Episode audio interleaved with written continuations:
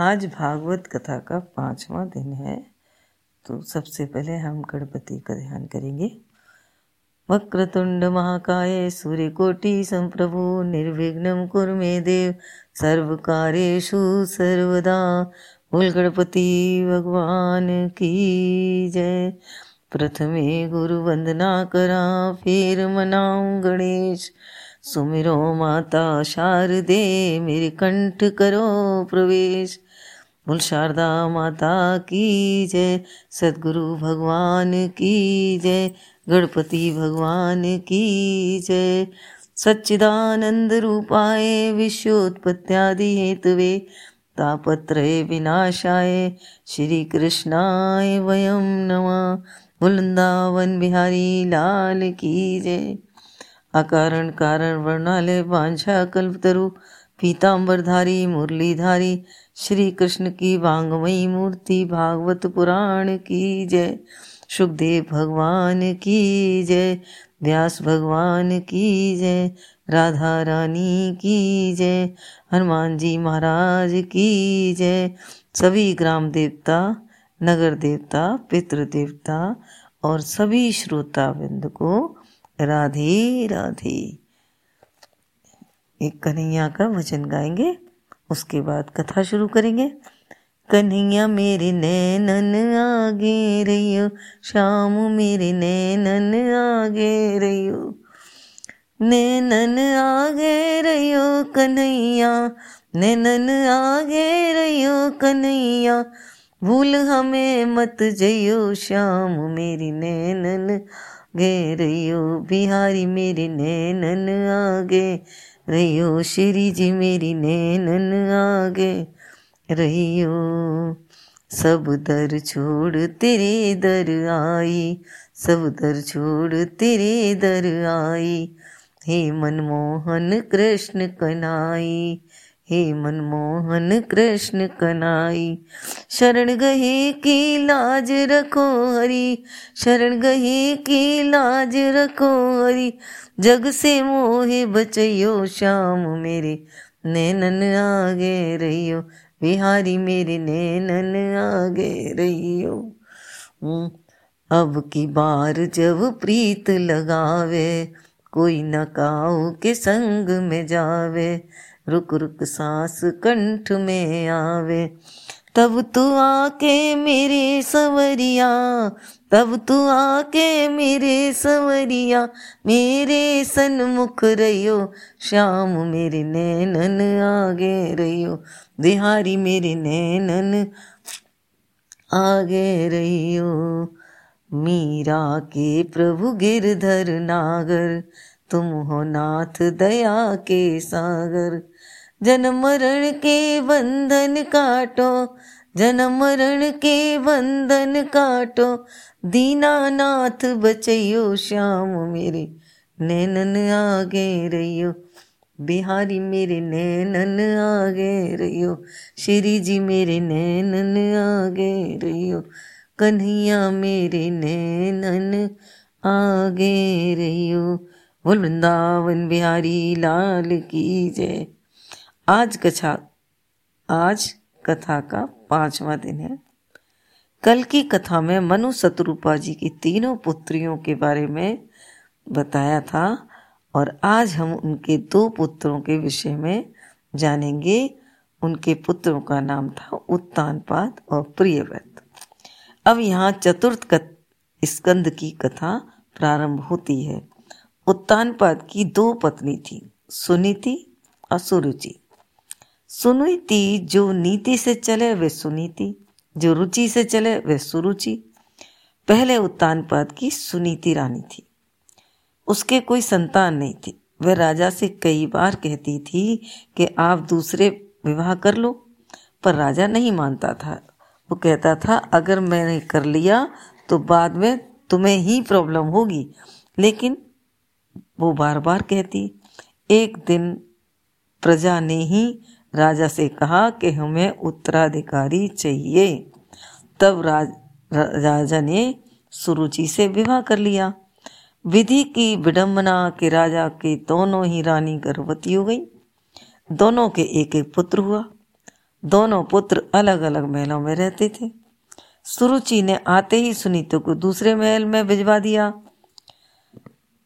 तो पाँच साल का जब लड़का हो गया सुनीति का तो वह बार बार पूछता था कि मेरे पिता का नाम क्या है, मेरे पिता कौन है? तो वो उसको कहती कि बेटा तेरे पिता यही है यही है बार बार टाल जाती। एक दिन उस पुत्र का नाम था ध्रुव। ध्रुव पीछे लग गया। माँ, मुझे बताओ मेरे पिता कौन है? तब ध्रुव के लिए सुनीति ने बताया कि तेरे पिता सामने के महल में रहते हैं। तो एक दिन उसे बड़ा मन में आई कि मैं भी पिता की गोद में जाके बैठूं। तो एक दिन ध्रुव भी उसी महल में गया। जो ही सुरुचि का पुत्र राजा की गोद से उतरा, वैसे ही ध्रुव राजा की गोद में बैठने लगा। तभी सुरुचि ने हाकर हाथ पकड़ लिया और झटक दिया। कहा कि तुझे इस गोद में बैठना है तो भगवान का भजन कर फिर मेरी कोख से पैदा हो। ये कह के उसे भगा दिया। बालक रोता हुआ अपनी माँ के पास आया। माँ ने कहा, छोटी माँ ठीक कहती है। भगवान का भजन कर। बालक के मन में भी यही आ गया कि मुझे भगवान का भजन करना है। ध्रुव अपनी माँ को सोते हुए देखकर उनके चरण छुए और चल दिया। रास्ते में नारद जी मिल गए।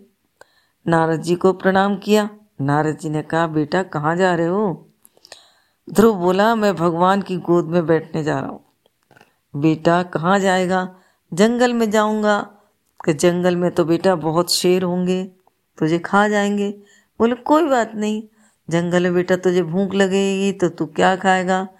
मुझे भूख लगेगी तो मैं भूखा भी रहाऊँगा बेटा, पानी नहीं मिलेगा। कोई बात नहीं, मैं प्यासा रह लूँगा। ऐसे कहता जाए नारद जी ने कहा, इसका तो निश्चय बड़ा ज़बरदस्त है, इसको मैं रोक नहीं सकता। तो बोला, नारद जी, अगर आप कोई बात जानते हो तो मुझे बता दो कि कैसे मुझे भगवान मिलेंगे। नारद जी ने कहा, बेटा, तुम इस मंत्र का जाप करना, तुम्हें भगवान अवश्य मिल जाएँगे। मंत्र दिया ओम नमो भगवते वासुदेवाय, ओम नमो भगवते वासुदेवाय, ओम नमो भगवते वासुदेवाय, ओम नमो भगवते वासुदेवाय, ओम नमो भगवते वासुदेवाय, ओम नमो भगवते वासुदेवाय, ओम नमो भगवते वासुदेवाय ओम नमो भगवते वासुदेवाय। ओम नमो भगवते वासुदेवाय। ओम नमो भगवते वासुदेवाय। ओम नमो भगवते वासुदेवाय।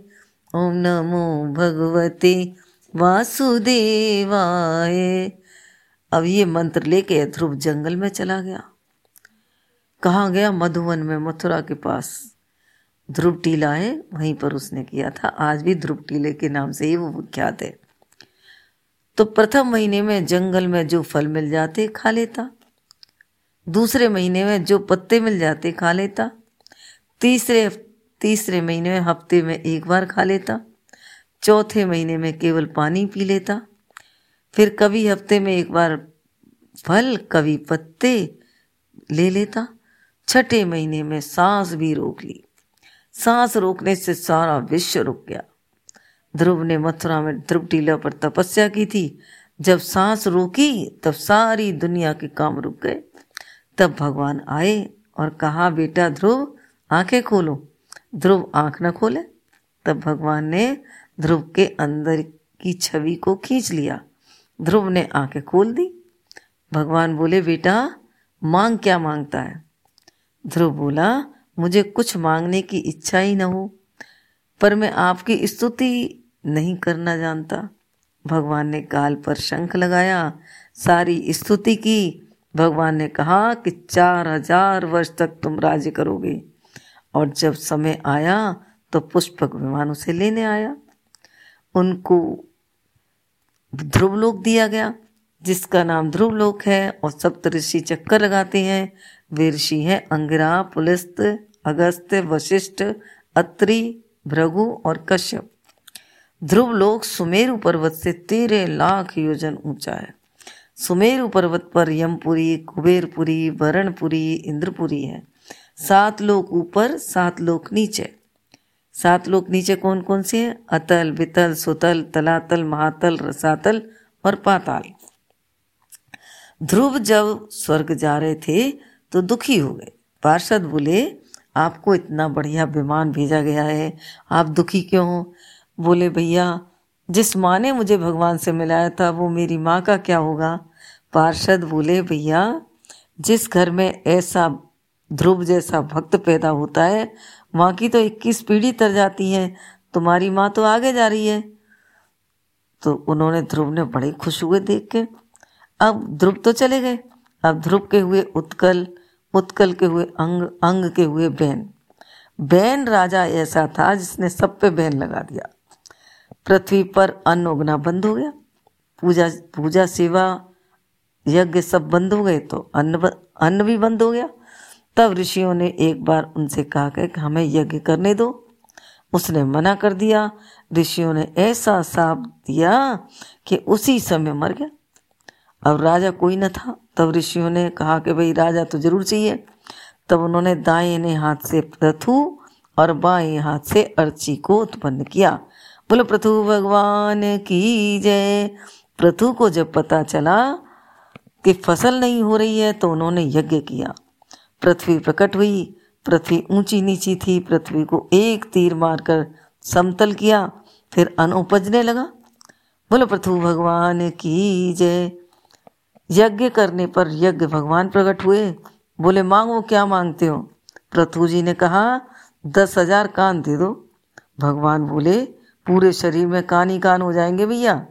पृथु ने कहा, नहीं प्रभु, दस हज़ार कानों के बराबर सुनने की शक्ति दे दो, जिससे भगवान की कथा को सुनने की मेरी शक्ति और बढ़ जाए। प्रथु के बाद अपने पुत्र विजित विजिताशु को राज्य देकर तप करने चले गए। अब आती है पुरंजन की कथा। एक राज राजा पुरंजन था। उनका मित्र था अविज्ञात। कुसंग में पढ़कर पुरंजन ने अविज्ञात का त्याग कर दिया। वह घूमता हुआ दक्षिण दिशा में पहुँचा। वहाँ एक विचित्र महल था, जिसमें नौ दरवाजे थे, बाग थे, तालाब थे एक अत्यंत सुंदर स्त्री सुसज्जित थी। मुख्य दरवाजे पर पाँच फणों वाला सर्प था। राजा पुरंजन स्त्री पर मोहित हो गया। पुरंजन ने स्त्री से पूछा, ये विशाल भवन किसका है? आपका शुभ नाम क्या है? ये सर्प क्यों बैठा है? यह सुनकर मनोरमा स्त्री ने कहा, सर्प दस विशाल भवन की रक्षा करता है। राजा ने विवाह का प्रस्ताव रखा। स्त्री ने स्वीकार कर दिया, उनका गंधर्व विवाह हो गया। एक दिन पुरंजन बिना बताए घूमने चला गया। वह बड़ी क्रोधित हुई, किंतु राजा की अनुनय विनय से मान गई। सुख भोगते हुए बुढ़ापा आ गया। एक दिन मनु नामक कन्या अपने पति की खोज कर रही थी। नारद जी से उसने विवाह के लिए कहा। नारद जी ने कहा, मैंने तो अविवाहित रहने का संकल्प लिया है। तो उसने शाप दिया कि ढाई पैर से अधिक कहीं तुम रुकोगे नहीं। यह कहकर प्रज्वार के पास चली गई और उसने उसे बहन बना लिया। प्रज्वार ने कहा मैं तेरे साथ जरा और 360 गंधर्व और उतनी ही स्त्री भेज रहा हूँ जिससे चाहे विवाह कर लेना। तब वह मनु वहाँ च, से चल दी। वहाँ से जाकर ज़ोर ज़बरदस्ती से पुरंजन से शादी कर ली। सर्प ने बहुत सेना से लड़ाई की, लेकिन वह हार गया। सारा महल ढह गया। दूसरे जन्म में वह राजा मालवा देश में विदर्भ की कन्या हुआ, क्योंकि वह पुरंजनी की याद करता हुआ मरा था। विदर्भ की कन्या का विवाह मालवा ध्वज नावक धर्मात्मा से हुआ। फिर कई पुत्र व पुत्र हुए। मलय ध्वज ने मरने के बाद पुरंजन स्त्री को रूप में था, वह अविज्ञात से मिला और उसने कहा कि आज अब भी मेरे से मित्रता रखेगा। तब वह अगले जन्म में पुरंजन हुआ। पाँच फणों वाला सर्प और कोई नहीं है, पाँच तत्व हैं। नौ दरवाजे, नौ इंद्रियाँ हैं। गंधर्व और स्त्री 360 दिन है। अब आती है प्रियव्रत की कथा। प्रियव्रत को समझाया, गृहस्थ आश्रम को करो। सुदेवी और मेरु देवी के गर्भ से ऋषभ देव हुए। ऋषभ देव की पत्नी जयंती, इंद्र की पुत्री थी, इनके सौ पुत्र हुए, सबसे बड़े थे भरत। भरत चक्रवर्ती राजा थे। भरत के पास, भरत चक्रवर्ती राजा थे, लेकिन उनको धर्म में रुचि ज़्यादा हो गई। विवाह विश्वकर्मा की पुत्री पाँच जनी से हुआ। भरत भी राज्य छोड़कर गंडकी नदी के पास तप करने चले गए। गंडकी नदी के किनारे कुटिया में रहते थे। एक दिन स्नान कर रहे थे। हिरणी पी, पानी पीने आई तो वह गर्भवती थी।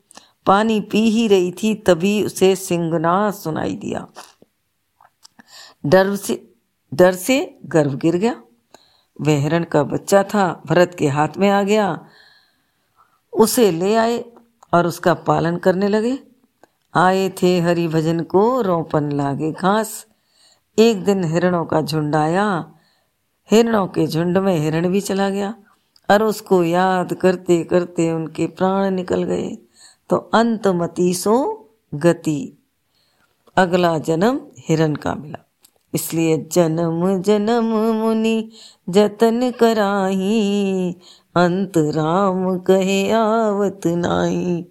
अंत में जो याद रहेगा वो ही जन्म मिलेगा।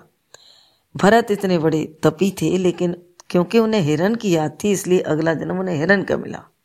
प्रभु की कृपा से इतना ज़रूर रहा कि उन्हें पिछला जन्म याद था। तो ब्राह्मण के सामने चुपचाप बैठे रहते थे। फिर जब मृत्यु आई तो फिर उन्हें ब्राह्मण का जन्म मिला। अब ब्राह्मण के यहाँ गए तो ब्राह्मण तो अच्छा पूजा पाठ करने वाला था। तो उसके यहाँ बोलते नहीं थे। बहुत कोशिश की माँ बाप ने कि हम इसको दो चार मंत्र सिखा दें, पर बोलता ही नहीं। बोलता ही नहीं, वो भी मर गए। अब भाई भाभी रह गए। भाई भाभी के पास रहता। भाभीियों को तो ऐसे पसंद नहीं आता कि दिन भर खावे और काम कुछ ना करे। एक दिन वो बोली कि इसको कुछ तो काम करवाया करो।